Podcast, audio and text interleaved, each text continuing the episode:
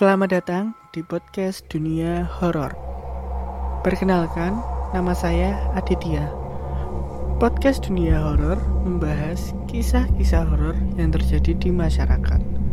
Bagi yang berminat mengirimkan kisah horornya bisa mengirim di dunia horor 123 at gmail.com Tidak lupa saya ucapkan selamat menjalankan ibadah puasa bagi yang menjalankan. Untuk episode 1, saya akan menceritakan kisah horor yang pernah saya alami. Kejadian ini terjadi ketika saya berumur 10 tahun. Pada saat itu, saya sering bermain di depan rumah kosong yang letaknya tidak jauh dari rumah saya. Rumah kosong itu terkenal seram dan angker. Rumah tersebut terdiri dari dua lantai. Biasanya, saya bermain di depan rumah itu bersama teman-teman saya. Namun, kala itu teman saya hanya beberapa saja yang ikut. Ketika sedang asik bermain, tiba-tiba teman saya meminta izin untuk pulang karena ada suatu urusan. Jadi, tinggal saya sendiri yang ada di tempat itu. Saya penasaran melihat rumah kosong itu, dan akhirnya saya memutuskan untuk masuk ke dalam rumah tersebut dengan melompati pagar.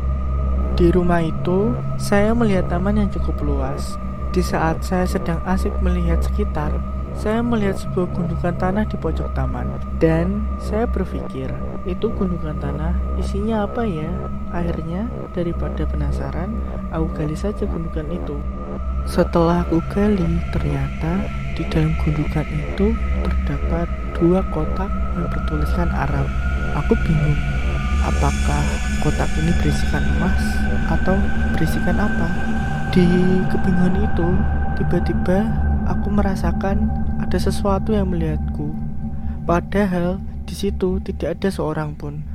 Dan kuputuskan untuk segera pulang ke rumah. Lalu aku melompati pagar dan menuju rumah. Di perjalanan menuju rumah, tiba-tiba aku merasa ingin buang air. Dan akhirnya aku buang air di dekat rumahku. Kedua kotak itu aku taruh tepat di belakangku.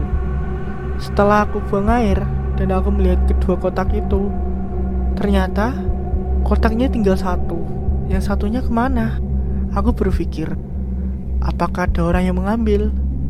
Tapi tidak ada seorang pun yang lewat pada saat itu. Aku pun penasaran, apa isi kotak tersebut. Lalu, aku ambil kotak itu. Setelah aku buka, alangkah kagetnya aku, ternyata di dalam kotak itu ada tusuk konde, sisir, parfum, paku, dan yang paling anehnya adalah di situ ada rambut seperti rambut wanita karena rambut itu sangat panjang. Setelah melihat isi kotak itu, aku pun merasa ketakutan. Itu kotak apa? Bulu kuduku langsung berdiri.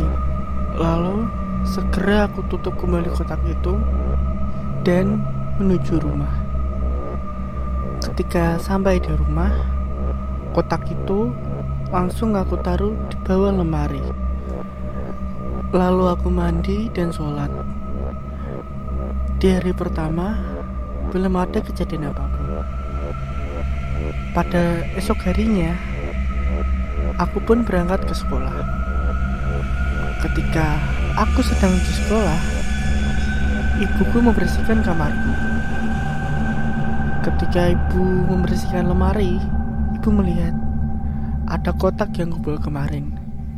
Lalu ibu membuka kotak itu dan di dalam kotak itu hanya tinggal berisi parfum dan rambut. Ibuku sangat kaget.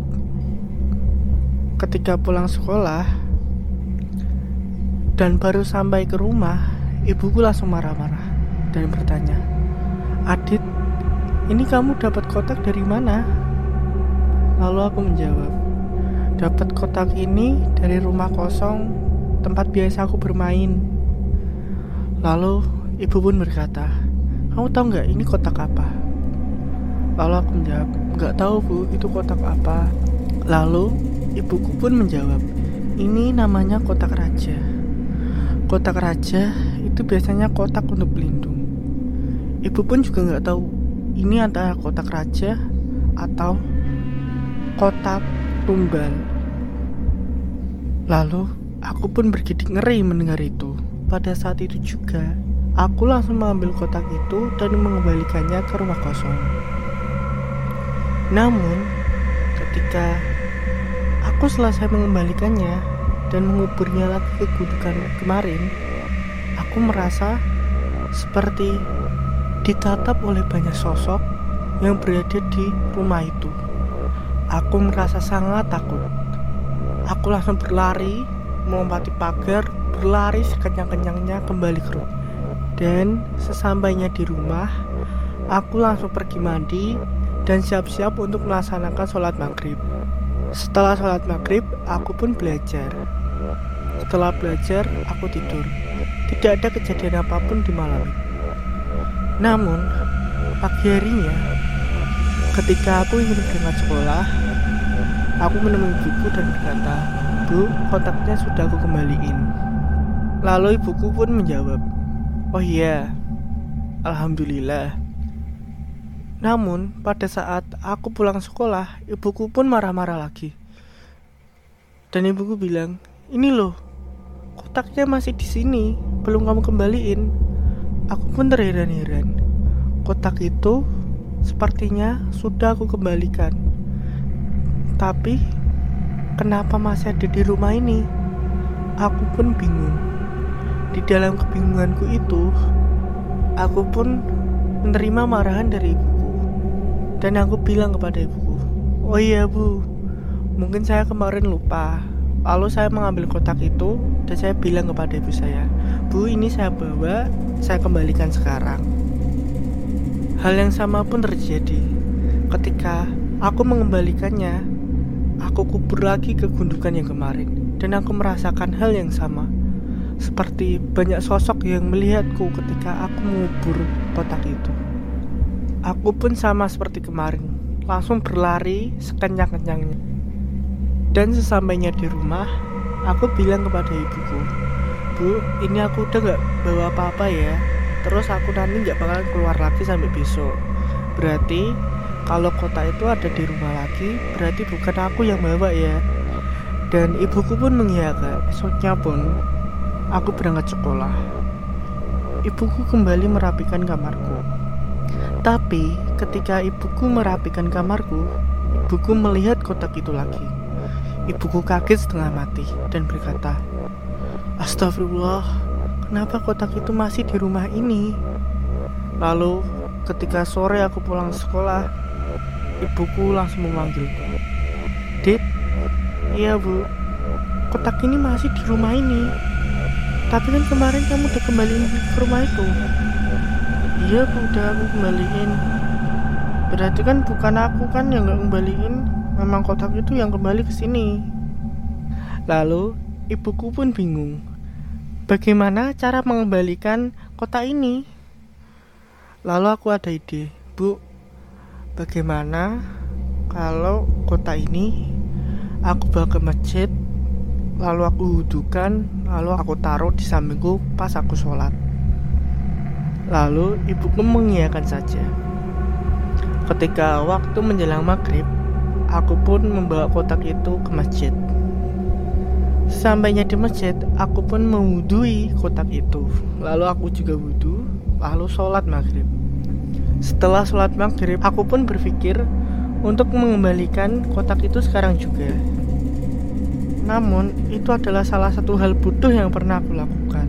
Kenapa aku nggak ngembaliin besok aja? Lalu, aku pun mengembalikan kotak itu tepat setelah sholat maghrib di masjid. Sesampainya di depan rumah itu, aku sudah merasakan hawa yang tidak enak. Setelah melompati pagar, aku merasakan banyak sekali sosok yang melihatku. Jalan di depan rumah itu sangat sepi. Karena setelah maghrib jarang sekali orang yang melewati jalan depan rumah itu. Lalu aku cepat-cepat menuju gundukan kemarin dan mengubur lagi kotak itu. Setelah selesai aku kubur, tiba-tiba ada suara yang memanggil namaku. Suara itu berasal dari lantai dua rumah itu. Dan bodohnya aku, aku pun melihat ke arah lantai dua rumah itu. Dan aku melihat sesosok perempuan berbaju merah, rambutnya panjang, dan mukanya hancur. Dia melihat ke arahku dan menunjuk ke arahku.